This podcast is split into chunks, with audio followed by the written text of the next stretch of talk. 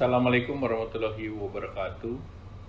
108 tahun sudah Muhammadiyah berdiri. Usia yang jauh lebih tua dari Republik ini sendiri.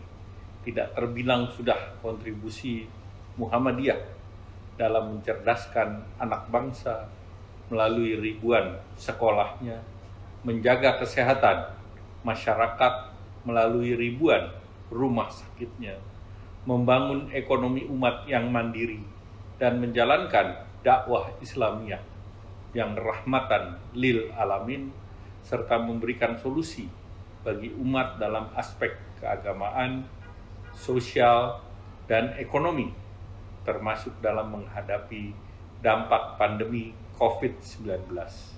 Saya Erlangga Hartarto, Menteri Koordinator Bidang Perekonomian, memberikan apresiasi yang setinggi-tingginya bagi Muhammadiyah.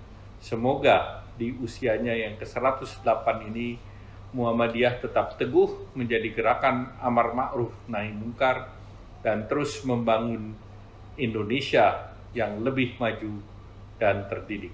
Selamat milad yang ke-108 Muhammadiyah.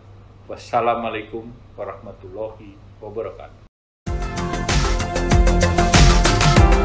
Radio Muhammadiyah dari Muhammadiyah untuk semua.